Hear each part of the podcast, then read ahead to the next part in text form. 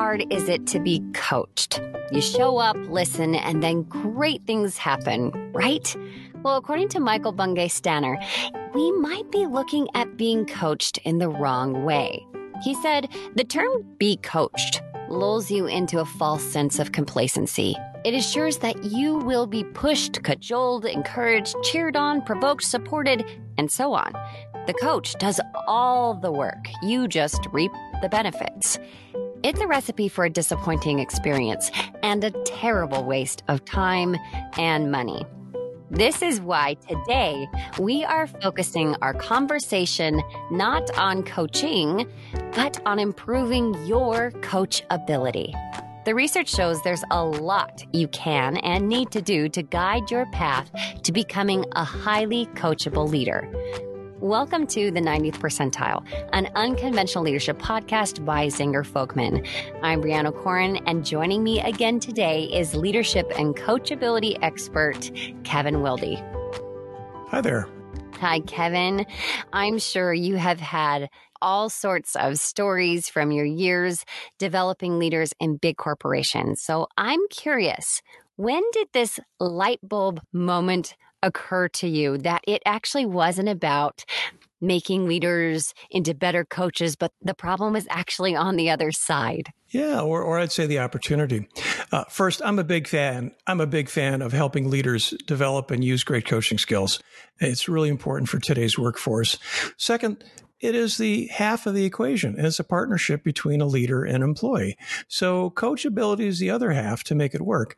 And then third thing I'd say is investing in your coachability as an employee. And by the way, that could be any level in organization, expands your opportunities to learn, to be coached beyond the immediate boss. And that's why I call coachability the superpower.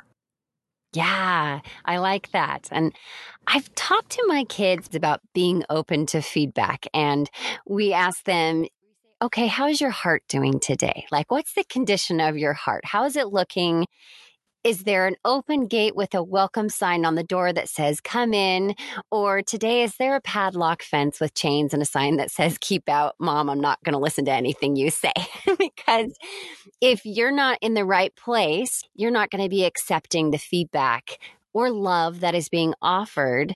And the conversation is really not to go anywhere, no matter what I say. So it's true that we need to kind of mentally be in a place where we're ready to listen and accept feedback. So as I read your chapter on this coachability roadmap and how it begins with this mindset that leaders have that they value self improvement. It made me think of that visual of openness and that welcome sign on the door that team members see and feel from coachable leaders. So they're not afraid to give feedback. So, can you describe what leaders can do to get themselves into this learning zone where they're valuing self improvement. Yeah, I love that example about uh, you know being open for it. But where this all began for me is when I was studying coachability and the leaders that do maintain their coachability.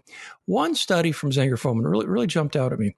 We had uh, I think it was about 300 leaders where we had their coachability behaviors as rated by others, you know, high, low, and then we also had a personality assessment of each of those leaders on the scale of confidence. So you think about what was the trend line between confidence and coachability?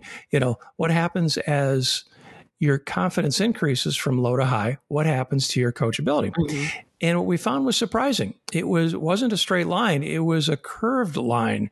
And you think about the three spots: low coachability or low confidence, low coachability, right? And I call it the I can't zone. Like, okay, you know, I, am stressed today. I'm feeling vulnerable. Yeah. Uh, whatever else. I'm just not ready for feedback, right? The opposite is almost way too much confidence. And that also scores low coachability. So the sweet spot's the middle. And the way I look at it is, you know, enough confidence to know that you can improve, that you can learn from others, that yeah. you can decide what to do with the feedback, but you're willing to ask. Yet you're not so confident that you don't care uh, or you're too busy to ask. So the sweet spot's in the middle. Uh, I recall I did some training last year for a large national organization, and I trained all of the field managers, and they got an assessment on their coachability. And we talked about the learning zone. And then I asked them a question. I said, Look at your last 30 days. Honestly, what percent of your time did you really spend in your learning zone? Mm. The consensus, which I think was pretty uh, candid, was about 25%. I said, yeah, you know, we get busy. We got things going on. We're on autopilot. We're reacting to things. We're not consciously thinking about our self improvement and being open for feedback. And my question was, well, for what you need to get done this year, is 25% good enough? And that's what I would offer our listeners. If you think about the times that you've been in your learning zone, I'm sure they were very beneficial. And the question is, how do you get in your zone more? Yeah, absolutely. And and kind of really I love that and just being really honest with yourself like are you in a learning zone? And it helps to dig down and kind of question what it is that's keeping you from it. Like are you why are you resisting feedback? And sometimes it's really layered. Oh, like you I love you're talking about confidence. There's a lot of insecurities or maybe unlearning that we need to work through. So I really like this first step. It's so important. It can't be skipped to kind of really work through that and and understand like what how do you feel about feedback and really face that. Because if you tell someone to do this next step and they haven't dealt with those demons or come to terms with am I ignoring feedback or do I not care, then it's all just going to fall apart from there. So after an individual has successfully entered the learning zone, the next step is one that we have preached about at Zenger Folkman for years, and that is asking for feedback. So, Kevin, can you talk us through how leaders seek? Yes, seek is one of the four practices I saw of highly coachable leaders. And it's the way that they stayed in their learning zone. And so uh, let me give kind of definition here. First of all, the behavior of seek that we found. Highly coachable leaders are intentional at regularly seeking input from others on how to improve. They signal that they are welcome feedback and ideas for improvement at any time. Let me give you a couple examples um, of what they're doing. I see highly coachable leaders when they're seeking, they're looking for opportunities to develop new skills or knowledge. You know, what are some new things I could be learning right now that I want to go out and seek? Uh, they seek advice from colleagues, peers, or mentors. So not just the boss, but all those around them. And they do ask their manager for coaching to help them improve. I think it's so important. And maybe for those senior leaders that we talked about in our last podcast, was that this is not a sign of weakness when you move up, right? And we constantly find that leaders who ask for feedback are substantially more effective than leaders who don't. So, in a study of 51,000 leaders, for example, those who ranked in the bottom 10% in asking for feedback were rated at the 15th percentile in their overall leadership effectiveness. And on the other hand, leaders who are at the top 10% of seeking and asking for feedback rated on average at the 86th percentile in their overall leadership effectiveness. So be a seeker. So the next part of this coachability roadmap that you have found is learning how to respond to that feedback after you get it. So, Kevin, do we always need to say thank you, or is there more to this? Well, thank, thank you is a good start. And obviously, whether you're asking for feedback or it shows up, having that mindset in the learning zone of being highly coachable, it's important to respond well to respond openly with curiosity. Now, by the way, jump ahead a little bit. I don't think you have to act and believe every bit of feedback, but I think you have to listen to it. You have to digest it, if you will. So the, the workable definition I offer here about the respond behavior I see from highly coachable leaders is whether it's incoming feedback as a result of asking for it or not, highly coachable leaders respond in an open way. They allow the message to be given uninterrupted and they probe to fully understand it. They show appreciation for the willingness of the other person to offer input. Now, I'll give you a couple examples we found in the research that highly coachable leaders, when they're receiving feedback, how they respond, they stay attentive, they stay composed, uh, they express curiosity and interest, and they signal respect and gratitude when someone gives them feedback or advice. I tell my students and the people I coach, expect the feedback to be uh, messy. It's hard to give feedback, right? Uh, and so rather than being overly defensive or attacking it, appreciate what they're doing as they're trying to help you. So if you assume positive intent and practice an open response, it goes much better. The Roman philosopher Marcus Aurelius stated, Everything we hear is an opinion, not a fact. I think it's good to keep that in mind. So I like this approach your approach that you described of responding because it helps you think more critically about the feedback you're receiving and does it have merit, you know, and, and also the intent of which it was given. Uh, when we stop to consider the bigger picture, it helps us put feedback in its proper perspective. And that leads into your next step of reflect. So tell us more about that. Right. So if you think about being in the learning zone is you value self-improvement, you find ways to proactively seek input from others and ideas, you respond openly when it shows up, but then you take the time to think about it. And oftentimes I find leaders skip this step. They make an immediate reaction as opposed to like, wait a minute, I need to build in a reflect routine. What am I noticing? What am I hearing? You know, my definition, highly coachable leaders separate the openness and curiosity when receiving the feedback from the reflection and analysis of the message. They take the time to think if the feedback has merit and ways to use it to grow. They know they don't have to act on everything they hear, but they always should pause and reflect. A couple examples I've seen of these things about thinking about uh, I've heard something, how do I explore? How could I use this to keep improving? Thinking about how could I integrate this and apply new learning to some situations? And then contemplating feedback when considering alternatives and avenues to move forward. So, in other words, uh, the, the approach to, to step back and think about what you've heard is a chance to connect the dots and see where's the value in your book, uh, something I underlined is you expressed that, quote, low coachable leaders rarely step back to consider what was heard, the spirit it was offered in, or what value it might have.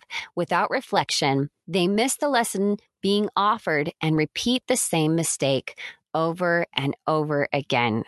End quote this is really valuable introspection. It's a vital step in knowing how to proceed forward and avoid those blind spots that you found in those derailed leaders.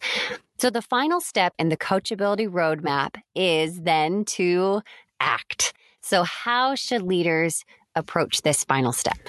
Again, having been through the steps of I've heard something, I've learned something, I've I've responded well, I've thought about it, and yes, um, it's important for me to to act differently. And so, uh, highly coachable leaders are credible, and they continue to receive coaching from others because they people see a difference they do consider the feedback, and if they think it's important, they'll act on it. So I just offer that when deciding to act on feedback, highly coachable leaders start with a mindset of experimentation and achievement in small steps. Oftentimes, you've got the big change transformation project, but I find if it's a regular habit, you're making small adjustments. And then once you build momentum from early action, then you kick in with some sustaining strategies so that, if you will, a, a new action or behavior becomes a habit. Uh, examples of this, I've seen uh, people, uh, coachable leaders that set specific incremental goals uh, that they want to accomplish to continue to grow and improve, that they track it. Uh, one of the things I've noticed from highly coachable leaders that do respond well to feedback and act is they track their progress and they find ways of either journaling or keeping scores or sometimes just having a trusted advisor or a coach they could check in with. How am I doing on this? And that helps them stick that this new behavior becomes a habit? These are a lot of steps. And sometimes I, I keep thinking about how each one really is critical and can't be skipped. They all have to g- kind of go in order. And if you go straight into action without reflection, you might be doing the wrong thing. So I want to close with one last question. Is coachability just a trait with some people having it and some not? Are some people more inclined to it and more resistant? What what's your experience from your research? Well, back to the learning zone, I just find that some people spend more time in the learning zone than others, and I'll just take it from there.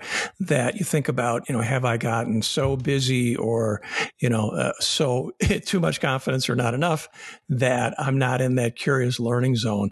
Um, and I just find that some leaders completely fall out of their coachability zone. And the book and, if you will, the podcast is a chance to say, hey, how can you come back to that? Uh, so I'm optimistic. I do think uh, some people are universal coachable. They're always curious and everything. And some people I call on mission coachable. For me to achieve, to, to live the values, to have the impact I want, it's important for me to keep learning and being coachable. And with that mission, I do believe people can be more coachable. Yeah. So, once again, the roadmap of a highly coachable leader in action is someone who continues to seek feedback and ways to improve consistently, respond when given feedback openly, reflect on the message and its value meaningfully, and act on the decision to improve skillfully. Once you've clarified your why for greater coachability, your next job is to adopt new how to strategies and tools for using these steps. We are excited to announce that help is on the way. Zenger Folkman has partnered with Kevin to create a coachability development experience. For decades, organizations have focused on developing leaders without properly preparing them to receive feedback. This coachability development experience allows leaders to avoid wasted time and investment by managing their resistance, elevating their responsibility, and establishing new habits for capturing the coachable moments that matter. There really is nothing like this on the market. It has been a major missing piece in preparing people for development. If you're interested in learning more about bringing this development experience into your organization, you can attend our upcoming webinar with Jack and Kevin to learn more or contact us directly at info at zengerfolkman.com. Kevin, Thank you again for this valuable research that you share today and for your mission to fill the world with more coachable leaders. Great. Thank you. Thank you. Uh, looking forward to the webinar. The 90th Percentile and Unconventional Leadership podcast was written and recorded by Brianna Corin, Jack Zenger, and Joe Folkman, and produced by Zenger Folkman. If you're interested in learning more about Zenger Folkman's award winning 360 degree assessments, leadership, and coaching offerings, or would like to attend our monthly leadership webinar series hosted by Jack and Joe, visit our website at zengerfolkman.com. If you like our podcast, tell your friends and coworkers about it, and be sure to subscribe on Apple Podcasts, Spotify, or Stitcher, and leave us a great review. We really like to read them.